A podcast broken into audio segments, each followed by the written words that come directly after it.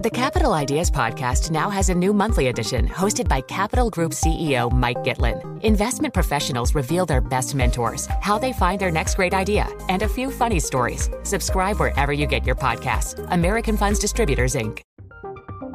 From Silicon Valley to Wall Street, the promise and perils of artificial intelligence are playing out on the world stage. But what will the next phase of AI adoption look like? Which companies, from big tech to startups, will dominate? And where do the risks and unintended consequences lie? I'm Emily Chang. Join me at Bloomberg Tech in San Francisco, May 9th, to answer many of the industry's burning questions, alongside Snap's Evan Spiegel, Xbox President Sarah Bond, OpenAI's Brad Lightcap, top researcher Dr. Fei Fei Li of Stanford, and many more. More details and just a few tickets left at bloomberg.com slash techsf.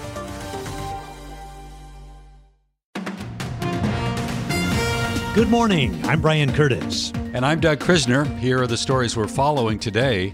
U.S. core CPI posting the smallest back to back gains in more than two years. JP Morgan strategist David Kelly sees reasons for market optimism. He predicts that inflation will fall to 2% with or without any further help from the Fed.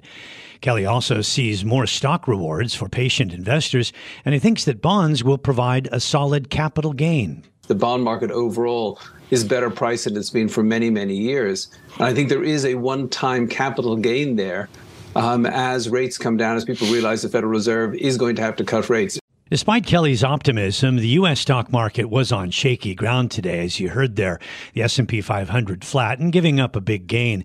Traders are betting that even if the Fed pauses in its rate hiking cycle in September, policy will remain tight to prevent an inflation flare-up. Now to today's Fed speak. Uh, the head of the San Francisco Fed, Mary Daly, was saying today the CPI data came in largely as expected, and that's quote good news. But she told Yahoo Finance the Fed has more work to do.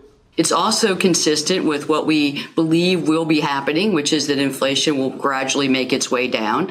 But it is not a, a, data point that says victory is ours. And the Fed is fully committed to resolutely bringing inflation back down to its 2% target. That is San Francisco Fed Bank President Mary Daly. Now, Fed officials are somewhat divided on how to proceed. You got two camps, basically. One faction has been arguing that the past year and a half of rate hikes that we have seen pretty much done the job. Others, though, are contending that pausing too soon could risk inflation re-accelerating. Now, the Fed will see another CPI report and some jobs data before the next meeting. That will happen on September 19th and the 20th. Brian. Well, let's go a slightly different direction here.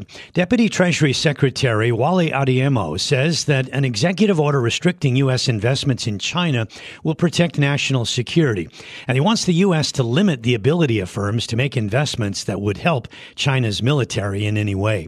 Adeyemo uh, weighed in on the financial impact of this executive order. The goal of this executive order is to make sure that we're limiting the ability of financial flows and the know-how that often goes alongside those financial flows to give countries of concern the ability to get around the things that we're trying to prevent them from getting access to, like the most advanced semiconductors. Adeyemo said the U.S. Treasury will seek input from companies with an interest in the investment order.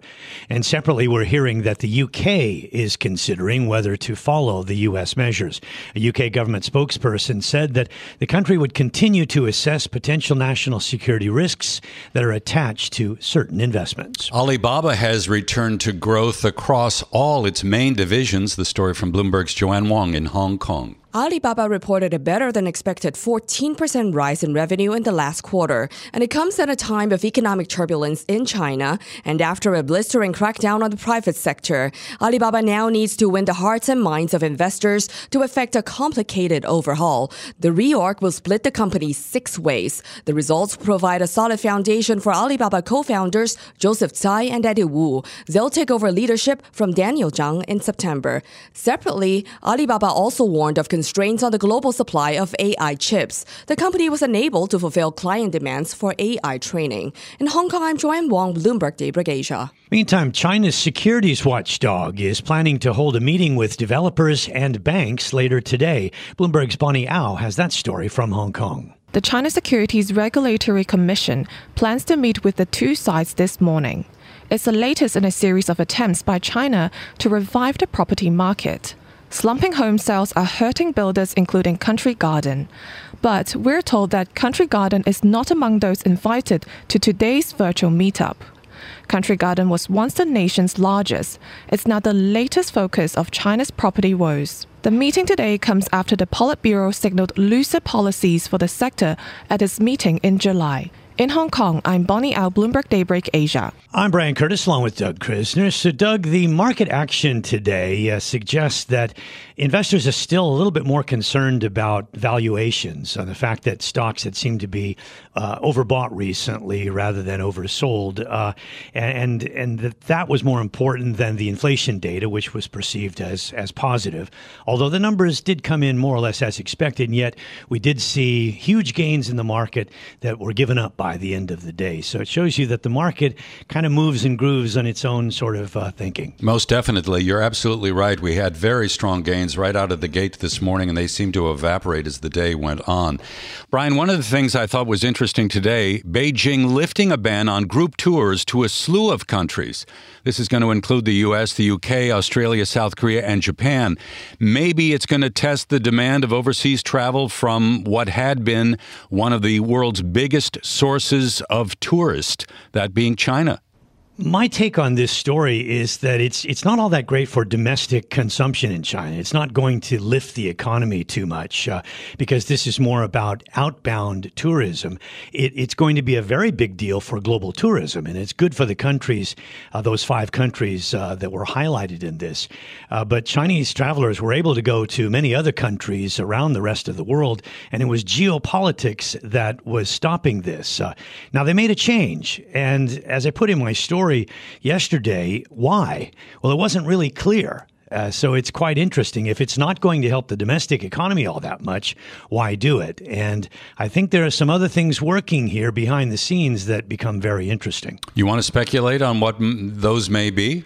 Well, I, I, think it's obvious that the U.S. and China are trying to repair the relationship, and, and this may be part of that with with the West. Uh, China standing on the global stage, it may not like the direction that it's taken, and this might be one small way to sort of right a perceived wrong in that China had been constraining travelers from from going to those places in some ways. Also, today we should point out, and I think you mentioned this earlier, this meeting in Beijing today with the securities regulator trying to solve the problem that has existed in the real estate market. This could be an important development. It could be. Uh, it'll be interesting to see what comes out of it, and if we learn what what comes out of it.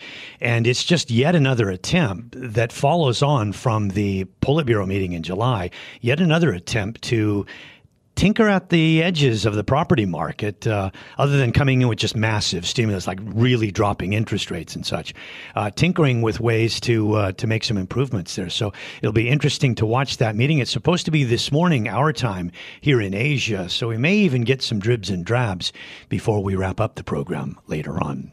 All right, now it's time for global news. Crews on Maui are spreading out after the burn area of the devastating wildfires uh, has spread, and they're calling the search and rescue there. Uh, let's get to Ed Baxter, who can clarify this for us. Ed, what's the latest? Yeah, uh, Brian, uh, the death toll has jumped now to at least 36. Adam Weintraub of Emergency Management says it is a very grim task. We've got uh, a fairly large burned area that the search and rescue teams still need to explore and uh, see whether there's any survivors in those areas. Uh, we do fear that there may be additional casualties. Yeah, and uh, Lieutenant Governor Sylvia Luke says the state is trying to take care of residents now and then looking to the future. The damage to the infrastructure, it's not just um, buildings. I mean, these were small businesses that invested in Maui. These were local residents. And, uh, you know, we need to f- figure out a way to help a lot of people in the next several years. And then there's the ongoing task of getting visitors off the island today. Hundreds slept at the airport waiting to get out. And Weintraub says the uh, state is suggesting people not try to get in. The recommendation from the state has been avoid unnecessary travel to Maui. Uh, if uh, you've got a vacation planned here, uh, it's going to be a very different situation uh, under the conditions that we have in place now than when you planned the trip. And President Joe Biden says the military is even in. I've ordered all available federal assets on the island, including the U.S. Coast Guard, the Navy Third Fleet, and the U.S. Army, to assist local emergency response crews along with the Hawaiian National Guard. Yeah, but even getting relief money could be a heavy lift. Bloomberg's Gregory Korte. And so uh, the small number can really uh, throw a wrench into the works, as we saw with the debt limit debate that we just went through. And this was already going to be a difficult budget season as we go into the end of the fiscal year, at the end of October, or the end of September, beginning of October. So uh, on the island, still hotspots seem to be more in the south uh, end now near Kihei. So the major tourist areas of the island have been affected. Typhoon Khanun is being felt in Seoul and across the border in North Korea's Pyongyang. Maximum wind speeds have weakened a bit, 72 kilometers per hour, but still strong enough to cause disruption. The U.S. National Oceanic and Atmospheric Administration, NOAA, saying the odds of an intense hurricane season are growing day by day. Troops have deployed across Ecuador to enforce the state of emergency as six people accused of plotting against uh, the presidential candidate Fernando Villavicencio are uh, due to appear before a judge. The Justice Department of the U.S. has met its deadline for submitting suggested trial date for its election case against former President Trump. Bloomberg's Nancy Lyons has details. The Justice Department is proposing the jury trial begin on January 2nd of 2024. That would fit with special counsel Jack Smith's request for a speedy trial. Now, the clock is ticking on the Trump team to offer its request, which is due August 17th. Trump's attorneys have already said they'll argue for a longer timeline due to their client's busy political schedule and his other court cases. Once their request is submitted, it'll be up to U.S. District Judge Tanya Chutkan to set an official trial date at an August 28th hearing. In Washington, I'm Nancy Lyons, Bloomberg Daybreak Asia. Global News, powered by more than 2,700 journalists and analysts in over 120 countries. In San Francisco, I'm Ed Baxter, and this is Bloomberg. Join Capital Group CEO Mike Gitlin for a new monthly edition of the Capital Ideas Podcast. It's your look inside one of the world's largest asset managers. Subscribe wherever you get your podcasts. Invest 30 minutes today. American Funds Distributors, Inc. From Silicon Valley to Wall Street, the promise and perils of artificial intelligence are playing out on the world stage. But what will the next phase of AI adoption look like? Which companies, from big tech to startups, will dominate? And where do the risks and unintended consequences lie? I'm Emily Chang. Join me at Bloomberg Tech in San Francisco, May 9th, to answer many of the industry's burning questions, alongside Snap's Evan Spiegel, Xbox President Sarah Bond, OpenAI's Brad Lightcap, top researcher Dr. Fei Fei Li of Stanford, and many more. More details and just a few tickets left at bloomberg.com I'm Brian Curtis, along with Rishaad Salamat in London, and our guest is Dana Peterson, chief economist at the Conference Board, to take a closer look at the latest U.S. CPI data. Dana, thank you for taking out the time to be with us uh, at the end of the of the day. Uh, looking at this report, you know, we still see quite a lot of um, interest in things like uh, gasoline and rents and wages. Uh, how do you see those moving over the next few critical months? Well, we believe that gasoline prices could tick up a little bit. Certainly, we know that Saudi Arabia has cut back on its production of crude oil, and that affects global energy prices and consequently gasoline. Um, but certainly, gasoline prices are well below last year's level. So that certainly is providing a, a, boon or rather some relief for consumers. When we think about rents, rents are the biggest part of inflation and actually they're poised to start falling off. And we know that because if you look at home prices and you lag that by about 18 months, it pretty much does a, a very good job of telling you where rents are headed. So we're going to get relief on rents, on rents over the next few months. Now, you've got push and pull inflation. We don't seem to much uh, have much of the uh, wage sort of uh, inflation that we had. It was uh, more intense, wasn't it, uh, this time last year? Yes, wage pressures are less intense compared to last year, but they're still rising very aggressively. Um, we're looking at wages in the 4% range. Before the pandemic, wages were below 3%. Um, we barely even got to 2% wage growth. So this is quite rapid. And indeed, when we ask CEOs what they're thinking about in terms of wages, they still think they need to raise wages by 3 to 5% over the next 12 months because they think the labor market is still going to be tight and they're going to have difficulty finding qualified workers and keeping workers as well. Dana, in the broadest sense, uh, inflation is coming down faster than growth is, and that would seem to be a good formula for the U.S. economy. Do you see it that way? Well, certainly headline inflation is falling pretty rapidly. That's because gasoline prices again are lower this year compared to last year, and food prices are not rising as precipitously as they were. But when you look at inflation less food and energy, we call that the core, it's still very elevated. It's around 4%, and that's very far away from 2%. So uh, it's hard to imagine that that's a good enough uh, reason for the Fed to stop raising rates at this point. Um, with the, the job market where it is, and you know where inflation is now, and where the Fed is with rates, uh, does this mean there's likely to be no landing? Well, we're not in the quote unquote soft landing camp. We actually think there might be a recession. Why? Because monetary policy takes a while to filter through the entire economy. It's called long and variable lags. And certainly when interest rates started rising, the housing market reacted first. But now we need to see it filter through what businesses do in terms of investments and also uh, labor markets, and then what consumers are doing. So we know consumers are buying fewer durable goods because financing is elevated. And when we look at services, they're shifting services away from things that they want and luxury items to more things that they need. So all that has to continue to filter through the economy. And that's not a hard yeah. landing, but it certainly isn't a soft landing. It's something yeah. in between, which we're calling a short and shallow recession. Dana, thanks so much for joining us. Dana Peterson, Chief Economist at the Conference Board.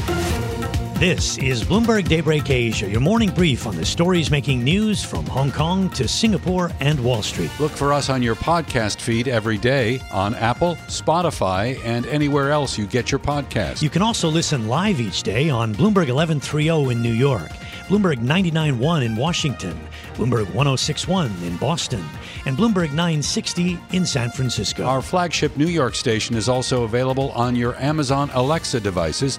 Just say, Alexa, play Bloomberg 1130. Plus, listen coast to coast on the Bloomberg Business app, SiriusXM Channel 119, the iHeartRadio app, and on Bloomberg.com.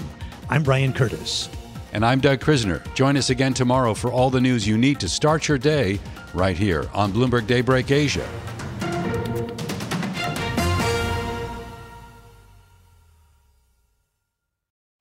Collaborate for a greener future at the Bloomberg Green Festival, a groundbreaking celebration of the thinkers, doers, and innovators leading the way. From design and culture to technology, science, and entertainment. Hear from inspirational speakers and immerse yourself in climate solutions. July 10th through 13th in Seattle. Title sponsor Amazon. Official airline Alaska Airlines. Get 20% off using promo code Radio20 at BloombergLive.com slash Green Festival.